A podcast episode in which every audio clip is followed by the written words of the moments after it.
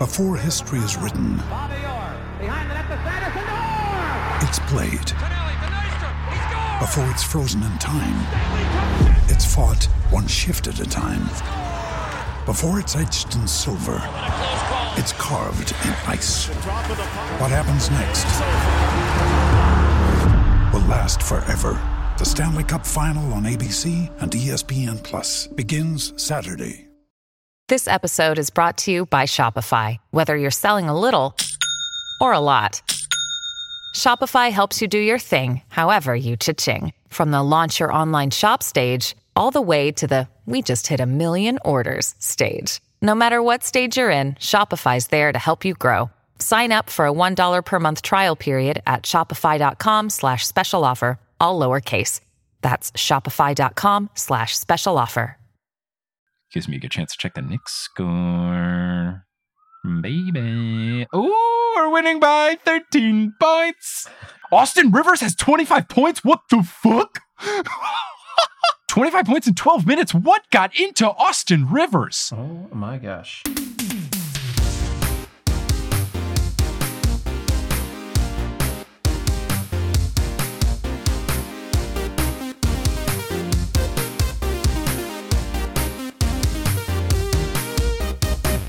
Sup, nerds? It's basketball. Welcome to Horse, a basketball podcast about everything except for the wins and losses. My name is Mike Schubert, and I am joined by my trusted co host, the bringing me so much joy to Immanuel Quickley existing. It's Adam Mamawala. Adam, how's it going? Uh, it's going all right. I'm very happy that you are happy with Immanuel Quickley. Look, he had a career high 31 points. Maybe Tom Thibodeau will decide to give him more minutes than just the little bit that he gets here and there. Oh, Tom Thibodeau can give you more minutes if you need more minutes. He's known for that. I want the meme of Tom Thibodeau plays players so much to happen too quickly. He's so ah, I love it. It's a nice bright spot in my my life as a Knick fan, and also uh, for Yar J Parrott, the fantasy basketball team. Thanks to Immanuel Quickley, I was saved from having a second very bad week. But you know, things are things are all right. Knicks have come back down a little bit to earth, but we've got Immanuel Quickley to rally behind. Dude, my fantasy team is in absolute shambles. I, I did not just have one anomalous bad week. I also lost last week 11 to 1. I mm-hmm. went from being in first place to now being in ninth place out of 10. And you know what? I took that personally. You, I was gonna say, seems like you're taking it personally. You are doing better than jammed off the white, which might be like best name, worst record in our fantasy. Well, you and I, I'm sorry to tell you, we're, we are two of the bottom three teams, and I did not expect that. we are. But it's a long season. It is a long season. Uh, my best players. The, like, hello, everyone. Welcome to uh, Dream Team, where we talk about our fantasy teams. You know, my uh, my team's it's all right. All my good players getting injured, but people are coming back. Karl-Anthony Towns got COVID. That wasn't fun. Prayers and speedy recovery to him. But you know, we're doing okay. I, I'm feeling better about RJ Parrott as everyone happened to be injured and COVIDed last week, and it seems as if now they are coming back and playing basketball again, which is good. Yeah. And you know, I, I didn't make as many 3 a.m. wild uh, transaction moves this week because I'm actually happy with my roster. So look at me becoming a normal person. I only added one person at 3 a.m. this week. And who did you add? I added TJ McConnell, who is someone that I kind of know, an old coworker of mine when I was an engineer. He was childhood friends with TJ McConnell. They played basketball together. They like grew up on the same street. They're legitimately very good friends. So I feel like I kind of know TJ McConnell, even though I don't. But I looked in the fantasy basketball of what my team was bad at, and my team was bad at assists, steals, and the assist to turnover ratio statistic. And TJ McConnell is very good at those three things, so I figured I should add this man to my basketball team. That's and I very did, smart. And he played well. And as we will reference later in the interview that we have at the end of this episode, gives me a reason to watch the Pacers now. There you go. I picked up Elfrid Payton, and I don't know why. Whoa, oh boy. Elfrid Payton is the man that Tom Thibodeau is starting instead of my beloved Immanuel Quickley. And uh, Right now, he has one point at the half. Ooh, the game did just start. Testament to the dedication of of me in this podcast is that I'm not currently watching the Knicks game instead of recording this podcast. But don't Wow. worry, I'll watch a replay of it.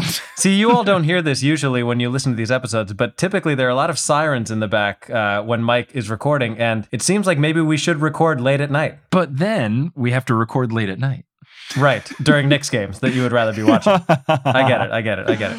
Uh, yeah, yeah. Well, before we continue to talk about basketball stuff, we have to get ready. We have to prep. We gotta, you know, put on our snap pants later so that we can break away all of the snaps for them before we take the court. And we're gonna do that in the Teal Memorial locker room. Teal is doing well. I messaged her the other day. Things are good. She's a real person. She's doing well. Real human person, doing well, not dead. Go Teal.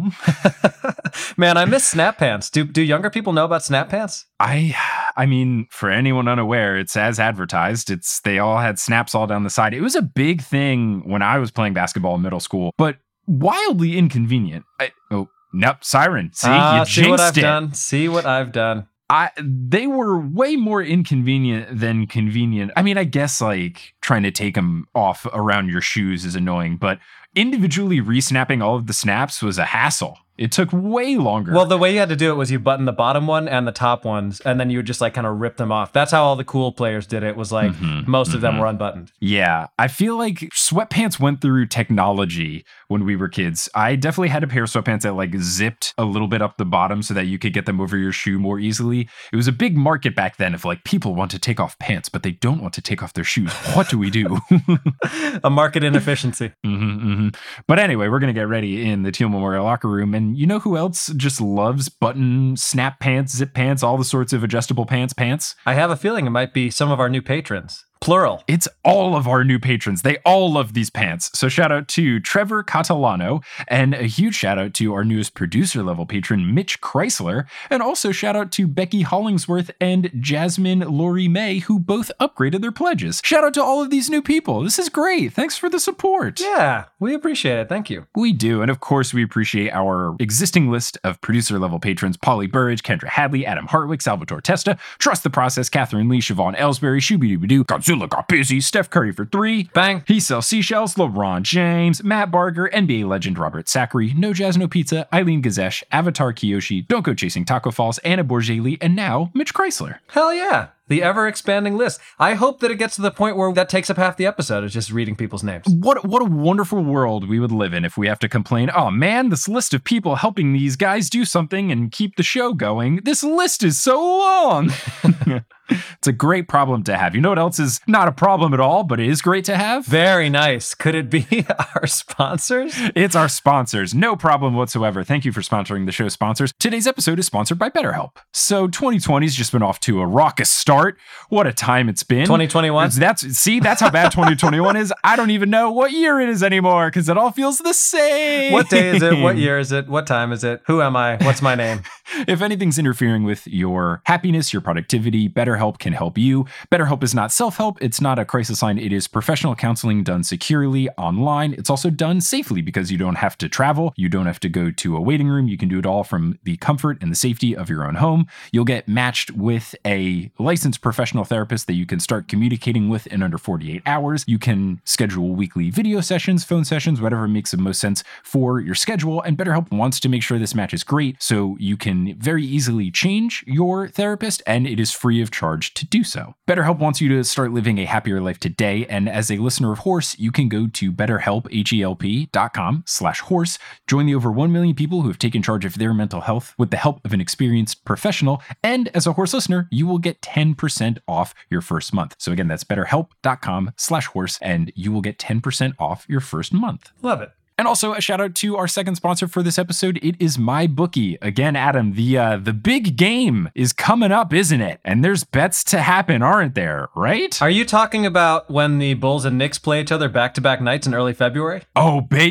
that is exactly what I mean. We could bet on how many missed free throws there will be. I think we might, even though we might not uh, be watching the game at the same time based on how we're watching it, an Instagram live for the horse fans might be in play. Something is in order. Maybe we will place bets on the game to increase the stakes. And you know what we could do it with? We could do it with MyBookie. Yeah, we could. Also the Super Bowl, but you know. Yep. hmm There's that one too. But with MyBookie, it is incredibly easy to bet on the NFL, NBA, any sport that you are looking to bet on. They make it very simple to do so. You can also use their prop builder and live in-game betting. So every single part of the game, if it's football, the runs, the throws, the touchdowns, every single play that happens is a chance for you to put cash in your pocket. Their website is really easy to use. It's mobile friendly as well, and you'll you'll get your deposit matched halfway up to $1,000 if you use our promo code HORSE when you make your first deposit. It's very simple. There's a lot of different ways that you can deposit. And again, you'll get matched halfway up to $1,000 if you use that promo code HORSE. So go play some bets, bet on the football coin toss. Why not? You got 50 50 odds, might as well. And uh, you can get matched if you use that promo code HORSE. I don't know if it's 50 50 odds. What if it lands vertically? Ah. Gonna have to do the research to see because that could be huge numbers. Now, that would be a prop bet. That could be a big payout. That's got to give you a big return. yeah, like can you bet on someone else grabs the coin before it hits the ground? Uh, bird flies through and grabs a coin out of the air. or if it's like two sided coin, like Harvey Dent. Ah, yeah, yeah, yeah. Maybe that's even a bet. Harvey Dent grabs the coin and then says something ominous. It's not out of the possibilities. Well, do you, do you think it's always darkest before the dawn for the Bulls and the Knicks? I think it's just always dark. Yep, that checks out. I don't even remember what dawn is. I haven't seen dawn since the year 2000. I was born into it, molded by it. Actually, I wasn't. I was born into a great Bulls team, and they've let me down ever since. yeah. Anytime a team complains about being bad, like when the Lakers were like, oh man, we were bad for six years, we deserve this. It's like, shush. I had Alexey Shved as a starting point guard. we traded actively for Andrea Bargnani. Don't talk to me.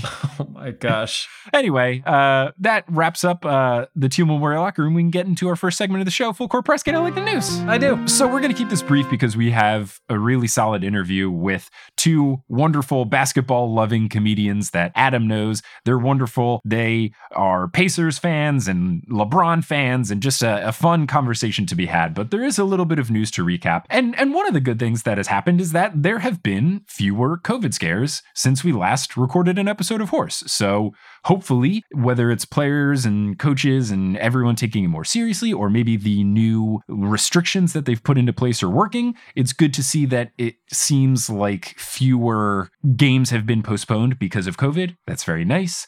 Unfortunately, some players have still contracted it. Karl-Anthony Towns, as we mentioned earlier, seems like he's doing okay though. Hopefully, this can become less and less of a problem as the year goes on, but hopefully, this is a trend in the right direction. Right. And if nothing else, I think the really important part is that for any players who were skeptical about the new restrictions or upset about them, hopefully they're looking at this as an indication of like, yes, these things are annoying, but it is actually helping. Yes, and and hopefully the NBA doesn't just get complacent. Hopefully they can continue to try to make things better and better and increase whatever precautions they need to do, but hopefully this trend can continue and we just don't have any COVID scares going forward. Absolutely. Now, on the opposite of a good trend, there's been a recent bad trend, which is Shaq becoming a grumpy boy. We talk a lot about Shaq on the show. We talk a lot about grumpy boys on the show. And usually these are separate worlds, not a Venn diagram. But unfortunately, there's been a recent trend of Shaquille O'Neal being mean to current players during his broadcasting for no good reason. Right, because there was always Shaqtin' a Fool, and it was more playful and, and clowning on people a little bit. But now it just seems like genuinely mean spirited and not really for any particular reason. And it's frankly just a bad look. Definitely. It's a bad look, especially because no one is coming at Shaquille O'Neal. There was a beef between Shaquille O'Neal and Dwight Howard because Dwight was setting himself up as the next Shaq. He also donned the Superman nickname and he was a big man and he would do post ups and get rebounds and blocks and some of the similar stuff that Shaq would do. But like some of these current things that Shaquille O'Neal is beefing with players for are just silly. This all started with Shaquille O'Neal making fun of Rudy Gobert for getting this big contract. And Rudy Gobert, who plays for the Jazz, is not necessarily your typical star player. He's very good at defense, he's very good at blocking shots, makes dunks, and that's about it. He got a pretty big contract extension from the Jazz, and Shaq has been making fun of Gobert for not necessarily living up to that contract, but it's living up to it by Shaq standards, where Shaq was like a guy who would average 20 points and 20 rebounds. Rudy Gobert's still number two in the league in blocks right now, so he's doing what he always has done. But then it got a little weirder. He had an interview with Christian Wood, who is on the Rockets right now, and on my fantasy basketball team, and he's been doing great stuff. Love you, Christian Wood. It's been a bit of a breakout year for him. He was on the Pistons last year, started to do well, signed this big contract with the Rockets. Now he's playing great. Now with James Harden gone, he's playing even better because he's one of the primary options on the team. And in the postgame interview, Shaq admitted to Christian Wood's face that he didn't really know who he was before tonight. Your job is to talk about basketball. Not only is that rude, but that just shows you're not great at your job. Yeah, exactly. Like it's meant to be a slight, but it just shows that he's not really prepared as a broadcaster. yeah, it's like kind of a slight, kind of a compliment, but it's just a thing you shouldn't say to someone. There are even nicer ways to say it and not sound so mean. But then the next thing that was just even meaner for no reason at all, he said something before a Utah Jazz game started on the broadcast, said that he doesn't think Donovan Mitchell, the star of the Utah Jazz, doesn't think he is good enough to be the best player on a team, thinks he needs to be like the second or the third best guy in a championship team. Did Shaq not watch any of the bubble? I guess not. Like maybe only the games he's working. I feel like that's what some of these broadcasters do is they only watch the games that they're on and then nothing else. What a weird person to go after. Right. Donovan Mitchell's so nice. He's very nice. He's also very forget that he's nice. He is good enough to be the number one guy on a team. It's not even a discussion. Right. And that's the thing is there's no beef. It's not like Donovan Mitchell said anything mean to Shaq. Like there's not even at least Rudy Gobert can be like, oh, it's a center. Shaq wants to establish himself as the best center. He feels threatened by other good centers. But like Donovan Mitchell's a shooting guard who plays for the Jazz. Like, what are we doing? Also, like, I mean, this is basic stuff here, but you don't take shots at people unless you're insecure. Oh yeah. And I don't know why Shaq feels insecure. You're Shaquille O'Neal. Like you have nothing to be insecure about. You are Shaq. You're Shaq. But he said this quote, and then Donovan Mitchell went out and destroyed, scored like 40 points, a bunch of assists and rebounds, like had an incredible game. And then, as normally happens when TNT is broadcasting a game, the best player hops on with a headset and talks with the guys in the booth. So they talk with Shaq and Kenny and Ernie and Chuck. And Shaq was like, Hey, Donovan, uh, before the game, I said that I don't think you're good enough to be the best player on a team. And I stand by that wanted to make sure you heard it. So I guess like trying to say that he was like negging him into playing well. Because I want to make sure you heard it. What are your thoughts on that? Like his whole question was like, I said something mean about you. I did it on purpose to try to rile you up. How do you feel? And then all Donovan Mitchell said was, I. Here's okay. I've got a wild theory. Stay with me on this. Shaq works with Charles Barkley. Charles Barkley has been known to have a bit of a gambling issue. I submit ah. that Barkley made a prop bet through mybookie.ag on Donovan Mitchell to hit X number of points. And he told Shaq, I want you to say something bad about him so he plays well, because if I do, it'll be too suspicious. Mm, I like this tinfoil hat theory. It's pretty Thank good. You. Thank you. It's pretty, pretty good. But I like that Donovan Mitchell took no crap from Shaq. I like that all he said was, all right. And then he said he's been hearing this from day one of his career that he's not good enough. Donovan Mitchell wasn't taken incredibly high in the draft. He's been underrated. So I like Donovan Mitchell's attitude here. Just an awkward thing for Shaq to do. But to bring it around and to talk about someone else on the TNT broadcast that is just a, a fun guy, it's our good old friend Charles Barkley about the whole beef with Gobert. Charles Barkley said, quote, we don't call him Shaquille O'Neal. We call him Petty White around here. Just for the record, you couldn't play in today's game, talking to Shaq. They shoot threes. You wouldn't even be in the game today. Rudy Gobert would dominate you. Leave it alone, Petty White. Or if we want to go with uh, one of Shaq's old teammates, we could call him Petty Hardaway. There it is. So I like Chuck clowning him. I think it's strange that Shaq is being so grumpy and I didn't want him to be one of those like these guys couldn't hang with me dudes. So hopefully Shaq reins it in and stops doing it. And we just want Shaq to go back to being silly and lovable and talking about barbecue chicken, not negging 25 year old men. And tweeting at Criss Angel. Is that so much to ask? Yeah. Is it too much to ask, Shaq? Just be silly and be happy. You are Shaq. Come on. That's what I would do if I were Shaq. just be Shaq, revel in your Shaqness. and then I would just hold things and, and see how small they looked. Look at this thermos. It looks like a roll of chapstick.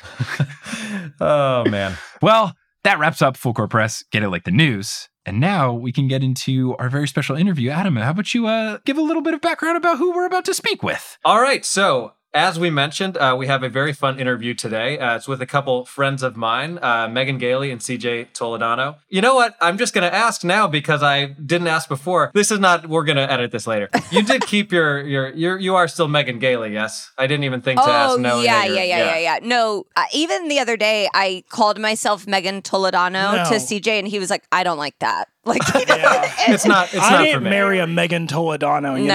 know? Like, That's a good point. yeah. Then I'm really trying to get away with some shady shit that does not match my skin tone. You know, You like, know, I, I'm the son of a Deborah Mamawala, who's a very tiny Midwestern white lady, so it is what it yeah, is. that is, uh, it, it will be great to have little Toledano babies that look nothing like me.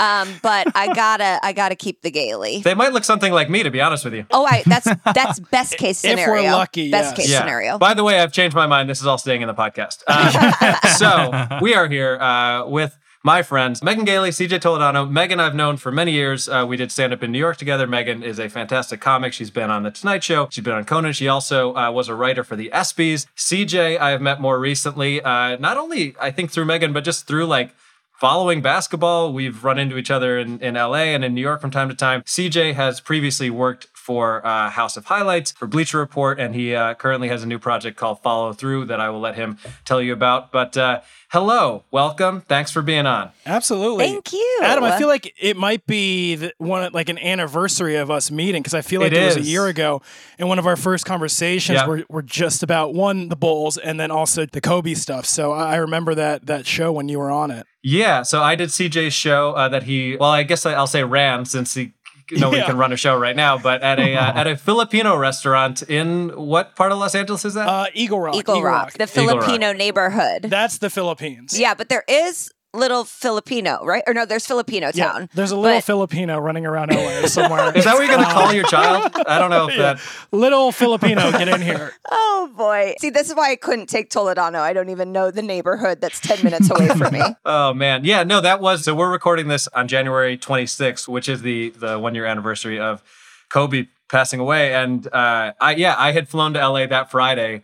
And then that Sunday morning, I was on the phone with Brent Gill. I don't know if you know who that is. He's another comic. Yeah, mhm. Just talking about like the, I was going to do his show that Sunday, and all of a sudden on the phone, like I mean, everybody had some version of that reaction. Right, right. Um, Yeah. But yeah, I mean, doing your show, I feel like that was like all we talked about. And then we went and got some very good tacos at a street Oh, stand. Yes. That taco place, they're doing well. They are alive and well. They're pandemic proof. They are pandemic proof and they have the best pork pineapple tacos in the world. Oof. So Matt, Oh, yeah. you really missed out on a good trip. His name's Mike. Mike. Uh, It's okay. Oh my Happens all the god. time. But plenty of Matts have missed out on those tacos Matt as did well. too. Yeah, Matt, you listening at home, you missed out on a good trip as well. Hey Matt, your number one fan, of course. Oh man. Yeah, no, I mean, with with the Kobe stuff, I was on my bachelor party weekend, Oh, and me and a lot of my friends are all basketball fans, so everyone's phone just started blowing up at the exact same time, and it was very strange. I have noticed that in my life now that like the most my phone will blow up about something is big basketball news, and I'm usually Yeah. in a car unable to reach it. So Yeah. I was driving up to a wedding in upstate New York when the Knicks failed to sign Kevin Durant and Kyrie Irving, and everyone was texting me condolences. Mm-hmm. And then there was the Kobe thing. And then most recently, the second before I was leaving to drive back from Canada to New York, we were up with some family around the holidays. I wasn't going to have texting as international, blah, blah, blah, right before James Harden trade happened. So we did delay Shit. our drive home by 15 minutes so that I could reply to things and tweet and process. And then, okay, now we can go. I get um today Caris LeVert had a successful surgery and I'm a Pacers Mm-hmm. fan and I always get so excited when the Pacers are in the news at all cuz I'm like oh I'm like people texted me Yep. today like CJ texted my family and then two guys that we know like through basketball texted me and I was like "Uh, the Pacers make me feel popular. they give me they give me a social circle that I wouldn't have without them. Hundred percent, and I, I think for people who are as big of sports fans as we are, it does become like an integral part of your identity. Like when the Cubs won the World Series, I got messages from people that I hadn't talked to in like twenty five years. Yeah, Yeah. yeah, yeah, yeah, for sure. Mm-hmm. Recently, whenever the Knicks do anything good, which is few and far between, Yeah. uh, people are like, "Hey, I don't really follow basketball, but I heard good things about uh, um, Immanuel Quickley." uh, so This is a better year for you, though. Oddly, it's so, a huge upgrade. Yeah. It's nice. Jeremy Lin was trending today. Yeah, because Andrew I Yang know, made I a- know. an out of context, uh, like, "Hey guys, I'm definitely a New Yorker." uh, hey, yeah, yeah. But no, Pacers fan. That's fun. I am excited to talk with someone who has a fan of not like a big market team because I root Thank for the you. Knicks and Adam roots for the Bulls, and we've had a million Sixers fans and Lakers fans on the show. So rooting for a team that is usually less in the news, Mm-hmm. kind of always in that five to seven playoff range spot year after year, but you know, Larry Bird's team for so long. Yeah. How does it feel? What's it like? You know, I'm a Colts fan too. I'm from Indianapolis. I didn't just like pick a racist state and go with those teams. She's a Um, big Mike Pence fan. Yeah, yeah, yeah. She was looking for representation in the NBA, so yeah, she chose yeah. the Pacers. And then I, I love horses and I love race cars, so I said these are my teams. Um, but it's funny because like I'll meet people and they're like, "You're the first blank I've ever met. You're the first Colts fan, or you're the first Pacers fan," and I'm like, "Wow, that is like a lot of pressure." But we are fanatical. I mean. There is no place that loves basketball like the state of Indiana. Like every other place can say it, but it truly is different and very holy there.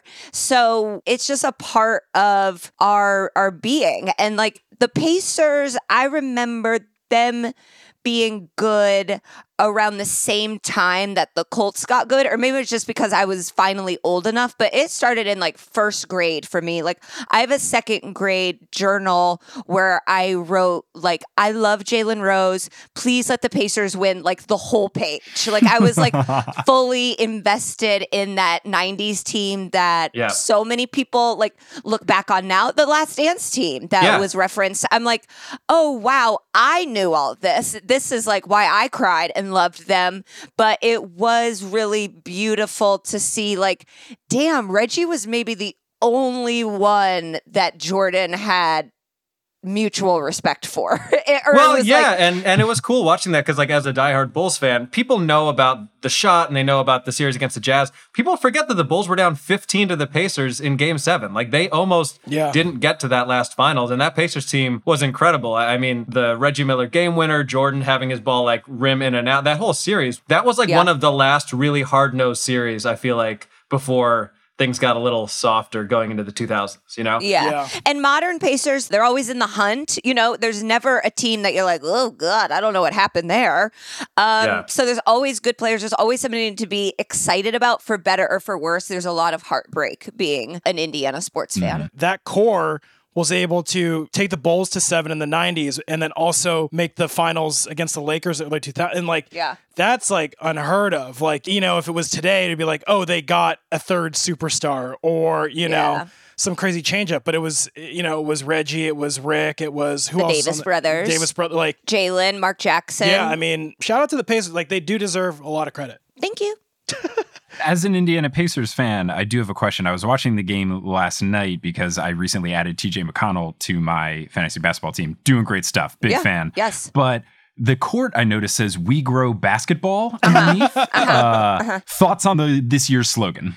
Okay, so uh, I, we're very much known for just corn, and we're a farming state, and so I think they're trying to say like there's more than corn in Indiana. There's also We also grow basketball. We also grow basketball, and we also probably do grow some domestic terrorists. Um, and and I'm happy that they didn't put that on the court. You know, like I that feels like something that maybe got crossed out. So we grow basketball. I mean, vroom vroom babies. I love it. I, I just like imagining whoever came up with that. He's just like a Frankenstein or just like an idiot. And he's like, we grow basketball or like we eat basketball. And it's just like that guy loves the Pacers. but we feel that way for sure. We Yeah, do feel yeah. that way. Now, I feel like this is a perfect transition into asking you for the millionth time, I'm sure, to talk a little bit about your uh, proposal. CJ. Oh yeah.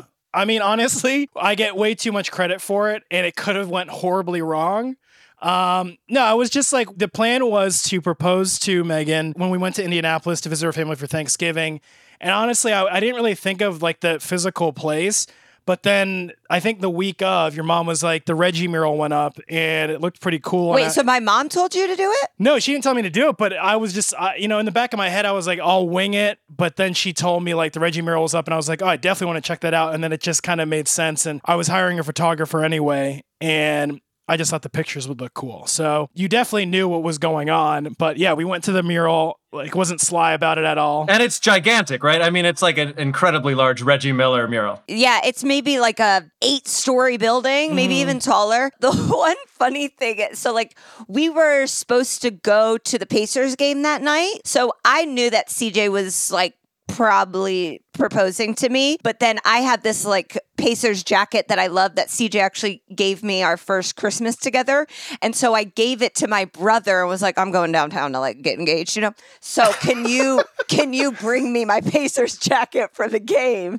And so CJ proposed and, and we had a, a beautiful moment in front of it. And then he was like, Okay, we're gonna go back and like go to dinner with my family and your family. I was like, Wait, so we're not going to the Pacers game? And he was like, No, are you sad we're not going to the Pacers game? I was like, Yeah, I thought we were going to the damn Yeah. Pacers game. Now, when you thought you were going to the Pacers game, was there any part of you that was like, "Oh my god, he's going to propose on the jumbotron"? Yes, that's my question too. Um, so like that's not something I would be opposed to. Like Oh. That's a Okay. lie, and she's saying that now, though. no, but like I was gonna say yes, and I love the damn Pacers. So like Jumbotron at Colts or Pacers game would have been a close second to what CJ did. But then we posted the picture like a day later, and Reggie commented on it and said like i bless this i love this. Because the mural had been done. There hadn't been a ribbon cutting like no one had really seen it finished yet. So it felt like we got in at like a really good time. It must have been a slow news day in indianapolis because then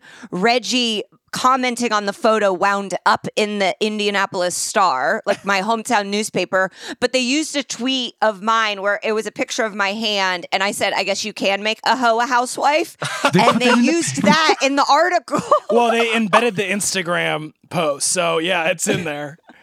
oh um, my gosh, I love it. Yeah. And you guys got to talk to Reggie Miller about that, right? Like, didn't you interview him at some Yeah. point? So, I mean, Megan, Megan like stalked Reggie for a long I time. I didn't stalk him. No, No, I would she just po- likes to tag him in, in stories and stuff, and he is really cool with like his fans. Yes, CJ has given me tons of like amazing Reggie gear. So I've tagged him and stuff. The first time I went to Madison Square Garden, I like took a picture of the rafters and was like, why isn't Reggie's jersey up here? And like tagged him and he reshared it. So like we DM'd after. He commented congrats on the post and stuff, so like we just felt close. yeah. And, And then we- I asked him to do our podcast and he was like, okay. Yeah. And it was very like, yeah, he's really, really nice. I know people hate on Reggie as the broadcaster, but I mean, he's very bad at it. So. Uh, he- he's just um, you know and that's the thing about retired athletes in general is like they're immediately qualified to you know be Yeah. analysts which uh, the math doesn't like convert I'd like, you that. to know Yeah. that I think he's very good at it though. Like I Do that's you like how the part where he talks about Kodak cameras? Is that your favorite um part? everything he does. Like even like Chris Webber, I love. oh, Chris Webber's so bad. I know the Van Gundy's going off. Like there are just like things that I'm like, this is endearing to me in a way that obviously other people do not find endearing. But as long as a broadcaster is not being like racist, then I'm like, you are good. I like you. All right. Yeah, respect. That's a good bar. That's a good bar. Now, CJ, what team do you root for? I saw on your Twitter bio that it says Detroit Pistons, but I don't know if you're a Pistons fan Oh, or oh, if you just worked for the Pistons. Listen, there's going to be like 10 teams I name here, but I worked for the Pistons. That was like Okay. my first job in sports. I was doing creative stuff for them. But my team growing up were the 90s Bulls. I lived in Marshalltown, Iowa. And so we had WGN. And so we got all the Bulls games. And so that's like. Johnny Red Kerr, baby. Exactly. And, but like most kids, like 90s Bulls was like the Beatles, right? Yeah. you know, it was just I loved Jordan. I loved players. LeBron became my guy when Jordan left, and so I've just followed LeBron wherever he's gone now. I still try to watch some Bulls games. It's excruciating and punishing the fans. This year has actually been okay. Uh, the, the games that I have caught, but They play hard. I mean, they give up a 130 points every game, but they play hard. yeah, and actually too, when LeBron went to the Heat, I was like furious. One, I thought he was coming to the Bulls, um, and then because we met in Chicago doing comedy, and during that time was um, I think the first year that we were there. It was D Rose's rookie year, and tickets were twelve bucks. And we, like we knew they were going to be decent, but they Yeah. were awesome. Like I saw that Celtics series that, that went to seven. That was like one of the greatest playoff series of Yeah. all time. And so I fell in love with that team because there was that time when we were starting comedy where I was like, I don't care about sports that much. But then in Chicago and like really doing stand up, it was like so up and down. I was like, I think I like basketball again. And that D Rose Tibbs Bulls team and like being Yeah. able to go there was like so formative in, into how I am a fan now. So um, now Lakers, LeBron, like yeah, for the most part, A- and, any- and the Pacers, and the Pacers. Okay. You See, this is a real issue. Um, yeah, my dad calls CJ a front runner and like hounds him about Respect. it. And is just like, you have no allegiance and will be like, Oh, are you a Nets fan? I mean, like, is negging my husband.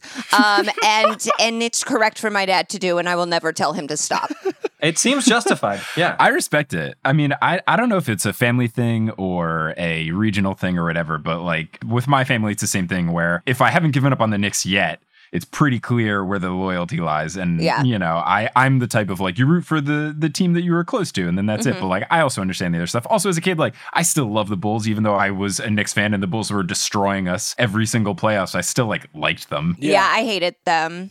I like really truly hate it. Michael Jordan and I have the same birthday. And Wait, same. Well, that means we have the same birthday. February wow. 17th. Let's oh my go. god. Up, guys. that is so beautiful. And Us it- and Paris Hilton. Yeah. yeah, we have like a pretty good um crew. Pretty good. Actually. My crew is Ben Shapiro. Yeah, your crew is Oh, and, and But then, but then the offset is Martin Luther King. So, Yeah. Oh, the yin and the yang. yeah, a true yin and yang. but I will say about you know, in, in terms of like also being obsessed with the NBA and basketball, like you guys are, is that I, of course, I worship the '90s Bulls and Jordan. But then when he retired, and then like I started watching other NBA like highlights and like retro games and stuff, I was like, man, I really robbed myself of enjoying like you know the Sonics and even like you know Stockton and Malone, mm-hmm. except for Malone as a person, but like Stockton is like mm-hmm. one of my favorite players. Even Barkley, like it was an incredible class and era. Oh, yeah. And so i anyone who knows me knows like I still obsess over 90s NBA almost more than I do with basketball now. I'm almost like rediscovering a lot of stuff that I wasn't paying attention to because I was obsessed with Jordan. So And we root for the Lakers. Like I, I'm like a firm believer of like you can have a favorite team in conferences. Yeah. And mm-hmm. so the Lakers, I definitely love so much and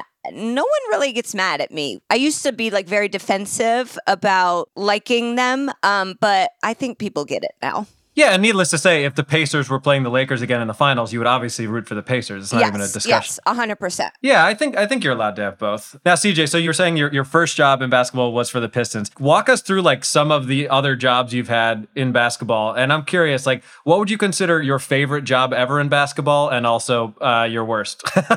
wow. Um. Okay. So.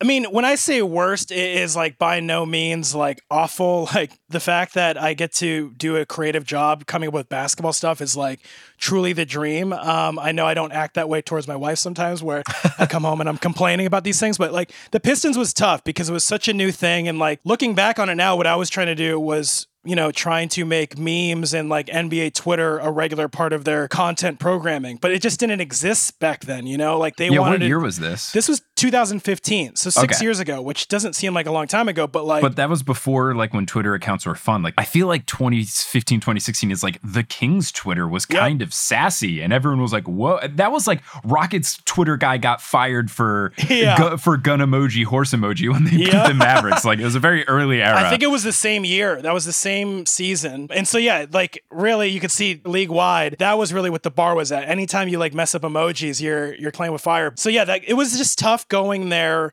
to Detroit and being implemented within their existing creative team. Yeah. Tell- Um, have you guys ever seen the Pure Michigan commercials? no. Oh man, they're just very Is it like like tourism, Tim like Michigan yeah, tourism? yeah, yeah, and they're like beautiful. Like I'll see a Pure Michigan commercial and like weep. It's like that beautiful. Um, and th- and CJ worked with the guy that made those. I'm like, and no, that's a legend. so we would get in arguments and stuff, but I totally see and like from working with brands and stuff now, like I see his mission and goals or whatever. So like it was tough. It was like you know when you meet people who don't do comedy and then you try to explain to them your comedy and how it works and why it doesn't work in certain rooms and whatever. Like that was 75% of my job trying to tell an NBA team how comedy works and how social media works. And so that was a struggle, but there was a few pieces in that that were pretty successful that sort of got me noticed by Bleacher Report, who was then just discovering like memes were were a thing and like should be done like on a daily basis. And they built a team that they asked me to come in and, and run. the, the meme team, if you will. the, Yeah, the meme team. Exactly. Uh, the 92 meme team. The meme factory. So yeah, so I went to Bleacher Report, and I would say that first year at Bleacher Report, where the space was just starting to get taken a little bit seriously, it really was like a dream team of like people picked from brands, from journalists, from you know comedians.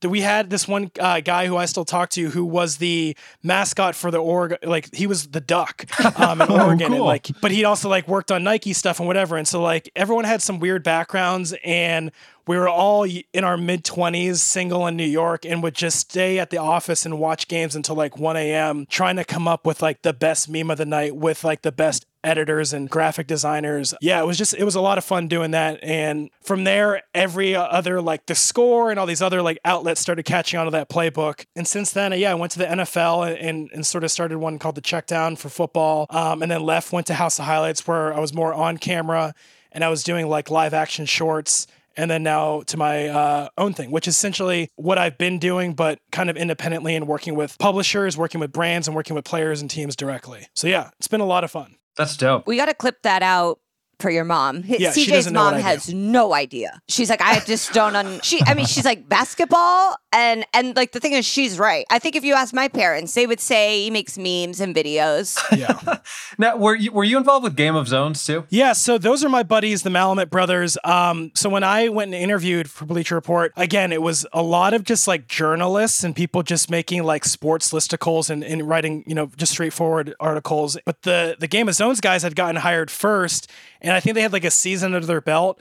And they're like, "Hey, you should go meet these guys." And they their office was a literal closet with a keyboard and a couple monitors and I we just hit it off because they like come from a comedy background, and I was like, yeah, I want to do weird stuff and like fun comedy stuff, and we became friends. And so like I was in those early seasons sort of like their basketball consultant because I was like the mediator between knows basketball, but then also knows comedy and en- entertainment. And so I was like an official staff writer on season three of it, and then was just like a consultant and would come and watch episodes or like tell them Easter eggs and stuff like that. But um, but yeah, super talented brothers, and I was like so happy to be a part of that. It's pretty great. Game of Zones uh, was a parody of Game of Thrones, as you might have picked up on. And also, like, the production value is awesome. The voice work is awesome. I submitted a writing packet. I never heard anything. Am I bitter? No. You know, you move on. I read it. You, it you was know. good. I proofread. You did. I actually, Mike was my consultant for basketball things when I submitted a writing packet. Why Well, didn't you hire him? I didn't. I had nothing to do with it, and also CJ, just so you know, it's it, the, fucked up. CJ. uh, they only hired one guy, and it was a guy who already had an NBA cartoon, and so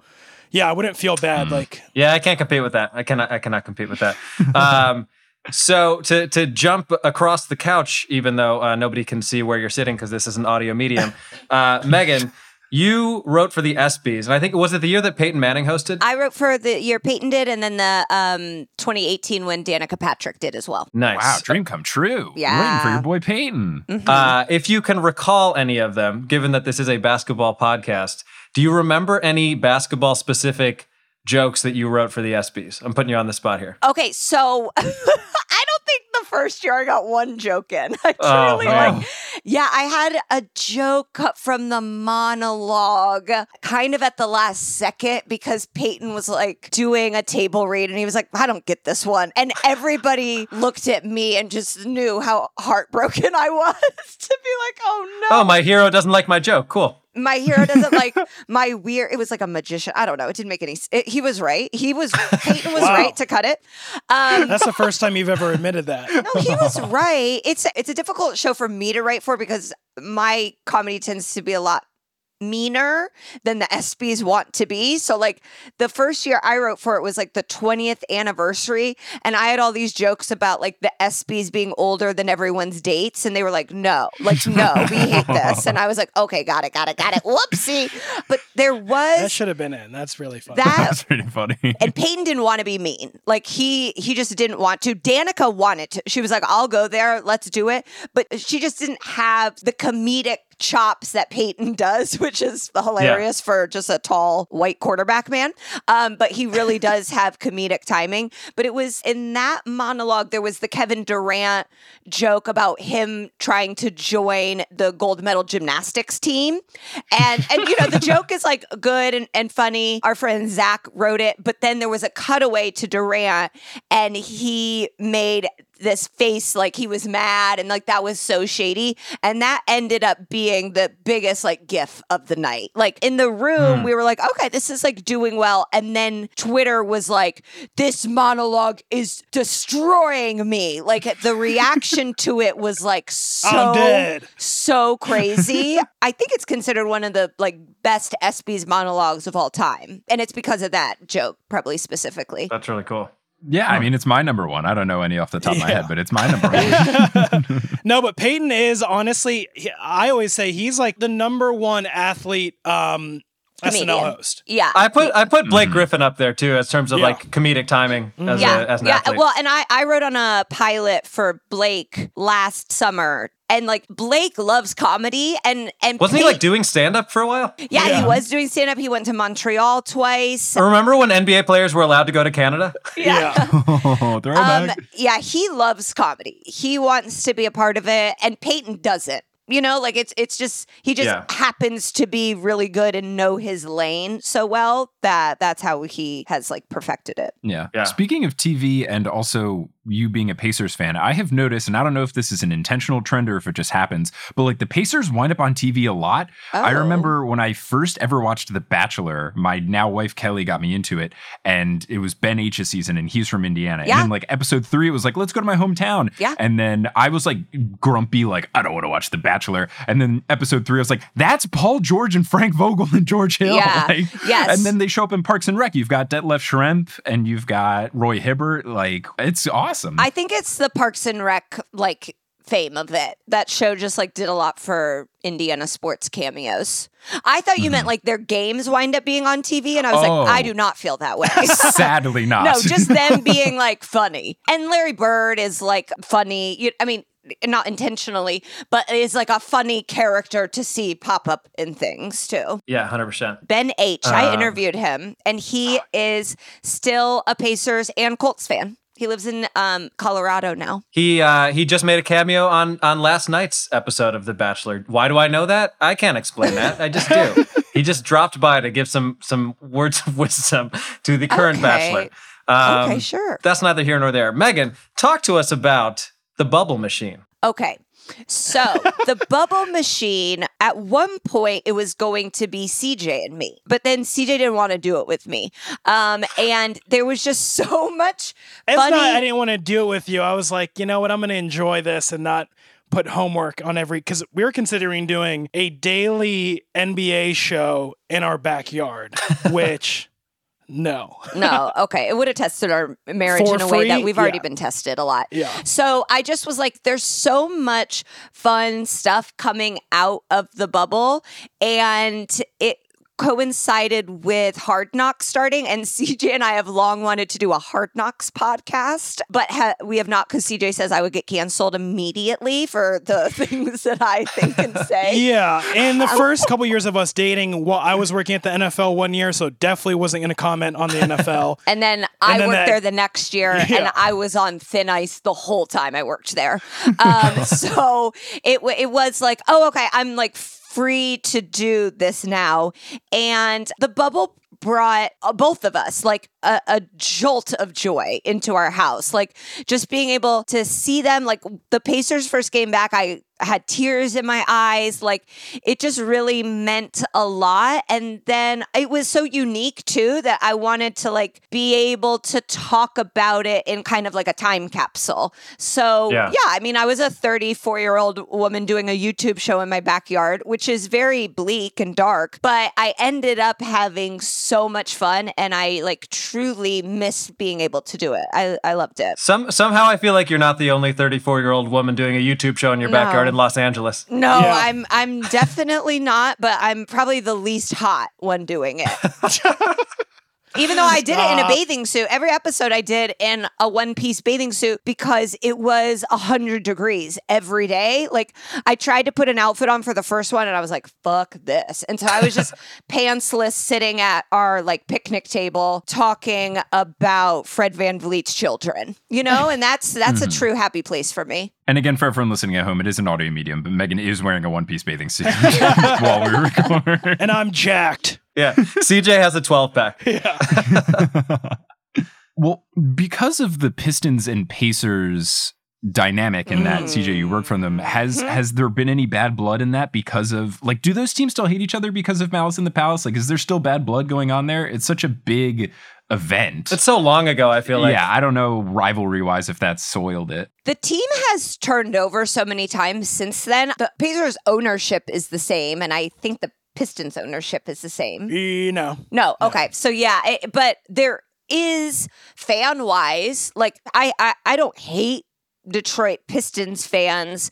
Um, I definitely think those fans at that game were responsible, and I do hate them. I mean, that's the correct thing to do. Yeah. There is no rivalry. I mean, like, because again, I, I really like players and, and Metta, Ron Artest, or whatever we want to call him now. We love him. He, yeah, we just love him. And like, again, he was like one of the players we've just uh, shared a love for. And He was chilling on the side until somebody threw a Oh, no, drink he at him. is he is fully like not to blame.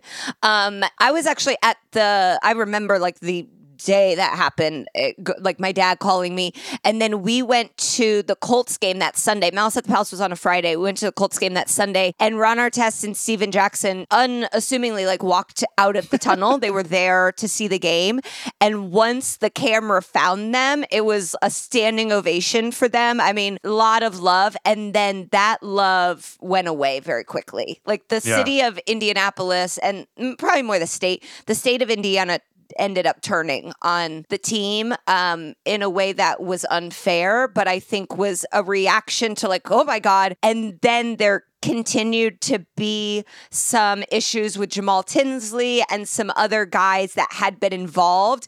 And then it just became like, is this who we are now? And like Indiana's so fucking full of itself that it's, you know, it's a Bible Belt state. And so it turned people off, but it was like, I don't think they're bad guys. Do you think there were some like racist undertones in that? Oh, I, I don't even think it was undertones. I think it was fully racist. Yeah. What was happening? Because no one was mad at Austin Croshere. I mean, people have been mad at Austin Croshere many times, but not for I'm, that. I'm mad at him. different I'm reasons. mad at him. Um, but yeah, because like then it started like Jermaine O'Neal got roped into it, and it's like Jermaine O'Neal is not a bad guy. he did pull off a sliding punch of a large it. Pistons fan. and fully correct. They are fully correct. I, Yep. the, the further we get away from that, the kinder fans and the state looks back on it for sure. Yeah, that makes sense. That's good. Uh, That's I, good. I have one final. It's a two part question for both of you uh, before we let you go. Yeah. Uh, I feel like this is going to be harder for you, CJ, because you have a truly impressive amount of basketball gear and merch. But I want to know for both of you, what is your single most prized basketball related possession? And also, what is your favorite basketball memory of your entire life? honestly, Megan just recently for our anniversary, because everything I feel like I could sell or like if I lost it, I'll get over it. Because it's like I bought it for myself or, you know, or it was given to me by like Nike or something. But like Megan got me a Charles Barkley autographed game worn shoe for our anniversary, which was only uh, what a month ago. And it's, yeah, it's, I'm looking at it right now. Um, yeah, I don't think I'd ever sell that or, or give that away. And is it on a Barkley? Like, is the shoe itself a like a Barkley shoe? Yeah, it's uh it's an Air Max CB2, uh, which was the second of his signature shoes, and yeah, it was game worn. So like, I've never owned a game worn anything. Like as a kid, that seemed like millionaire type shit. You know, it's like Right. who who why would I ever buy that for myself or anything? Yeah, so like that that yeah, it's like right and we're renting, okay? You know, like we're not. The shoe or the apartment?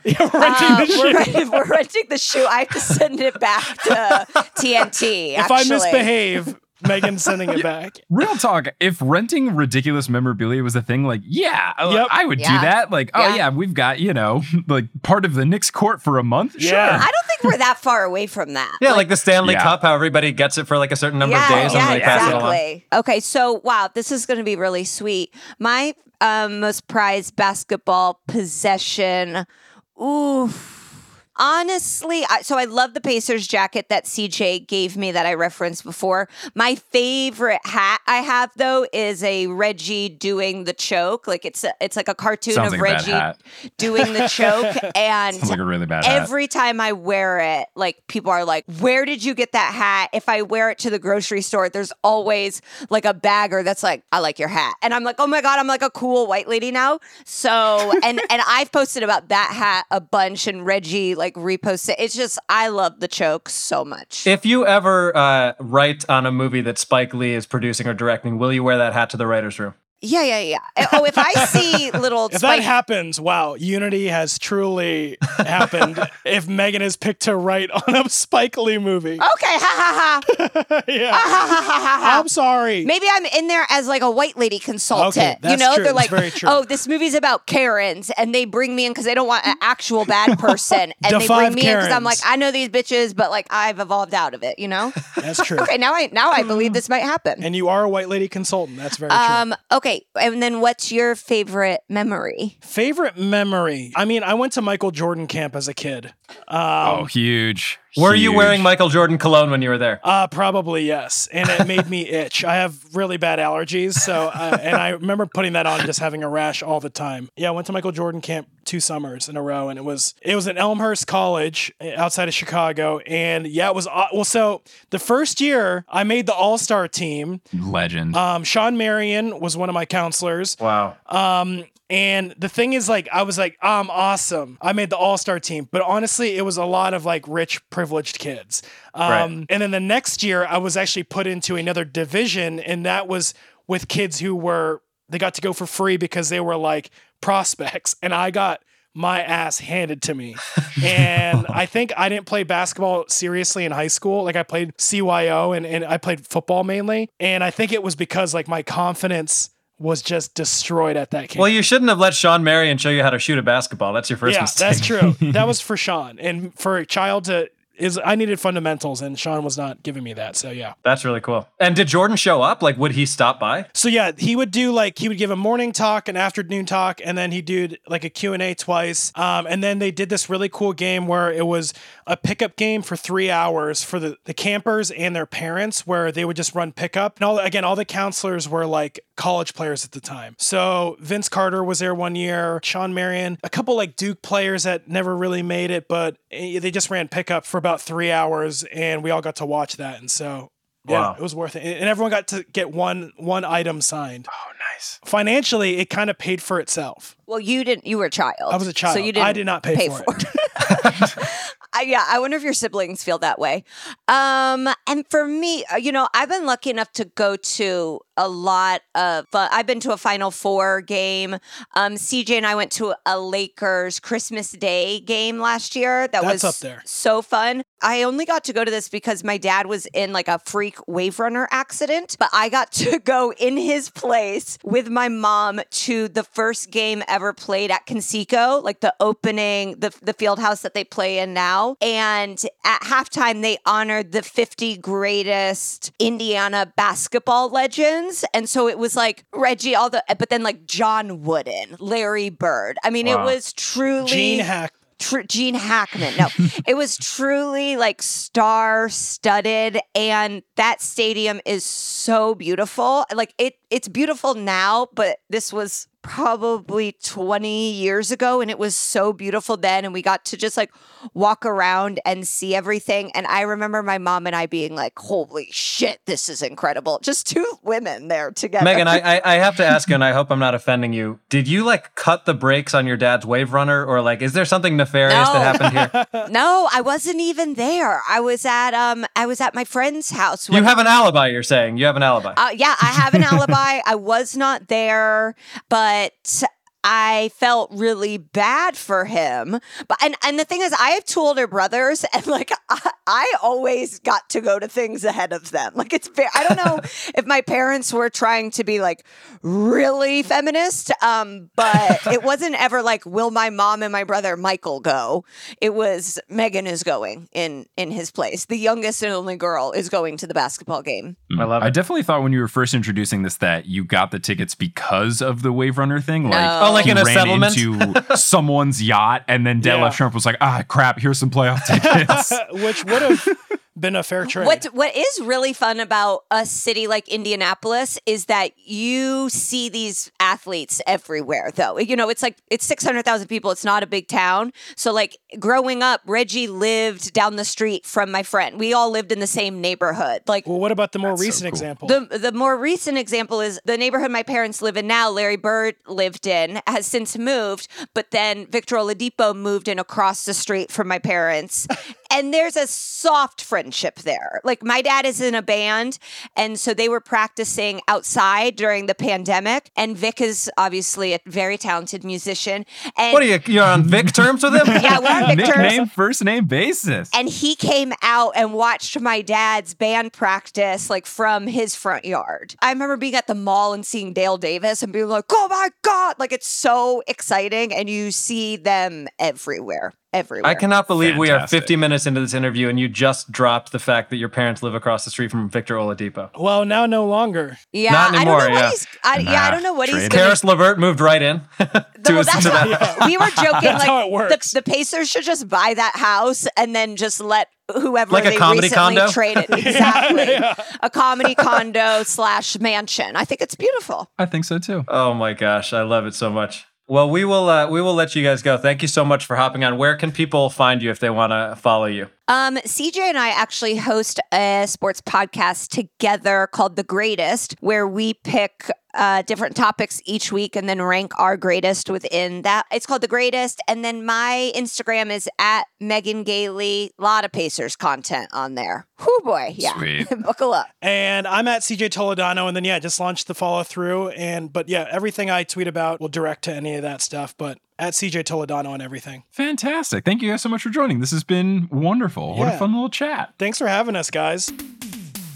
Thanks for listening to this episode of Horse. Horse is hosted by Adam Mamawala and Mike Schubert. Our editor is Mischa Stanton. The social media is run by Mike Schubert. The art is by Allyson Wakeman. The music is by Bettina Campomanes. And the website is by Kelly Schubert. Thank you to our producer level patrons Polly Burge, Kendra Hadley, Adam Hartwick, Salvatore Testa, Trust the Process, Catherine Lee, Siobhan Ellsbury, Shooby Dooby Doo, Godzilla Got Busy, Steph Curry for three. Bang. Ah, understated. I, li- I like it. He sells seashells. LaRon James, Matt Barger, NBA legend Robert Sacre, No Jazz, No Pizza, Eileen Gazesh, Avatar Kyoshi, Don't Go Chasing Taco Falls, Anna Borjali, and our newest producer level patron, Mitch Chrysler. Follow us on Facebook and Instagram at Horse Hoops and on Twitter at Horse underscore Hoops because. Horse Hoops did something that offended Shaq, and he got so mad he got him banned from Twitter. Went too far with the beef. You know, it doesn't take that much to get Shaq mad these days, apparently. Check out our website, horsehoops.com, for more of the fun stuff we talked about today. And if you want some sweet bonus content, us turning the three on threes into five on fives, we've been catching up on those. Adam and I talking about basketball stuff, videos, all sorts of fun content, merchandise like stickers and jerseys. You can head on over to patreon.com slash horsehoops. And also, uh, speaking of merchandise, thanks to Multitude for having us as a part of the collective, but also pick up some Multitude merch. If you go to multitude.production slash merch, you can get merch for all the different shows, including ours. We've got Sub Nerds, it's basketball shirts. You can get the horse ringtone. We'll be putting up a digital bundle, whole bunch of fun stuff there, all at multitude.productions slash merch. So to close out this episode, we are going to, as always, put our hands in the middle, say something in the count of three. Oh, wait, I've got a perfect one. This episode is going to come out on February 1st. Ah. On that evening, the Bulls and Knicks play their first of a back to back. So I think for the first time ever, we do a different phrase on three. I'm going to go with Go Bulls, you go with Go Knicks. Got it. One, two, three. three. Go, Go Bulls! We're going to be bounding and astounding on the against the Bulls of Chicago. I look forward to it. There's definitely going to be something fun that that Shoops and I do for at least one of those two games. We have to. Something's got to happen, some sort of stakes, us watching the game. We'll make something happen. And I look forward to Immanuel Quickley, quickly making a mincemeat of your Bulls. Oh, see you next time. It is Ryan here, and I have a question for you. What do you do when you win? Like, are you a fist pumper? A woohooer, a hand clapper, a high fiver. I kind of like the high five, but if you want to hone in on those winning moves, check out Chumba Casino. At chumbacasino.com, choose from hundreds of social casino style games for your chance to redeem serious cash prizes. There are new game releases weekly, plus free daily bonuses. So don't wait. Start having the most fun ever at chumbacasino.com. No purchase necessary. VGW Group. Void were prohibited by law. See terms and conditions. 18 plus. Anatomy of an ad. Subconsciously trigger emotions through music. Perfect. Define an opportunity. Imagine talking to millions of people across the U.S. like I am now. Identify a problem. Creating an audio ad is time consuming. Offer a solution. Utilize cutting edge AI. Imagine creating all that in under 30 seconds. Well, we did to create this ad. To learn more about AI in the audio industry, download the white paper from audiostack.ai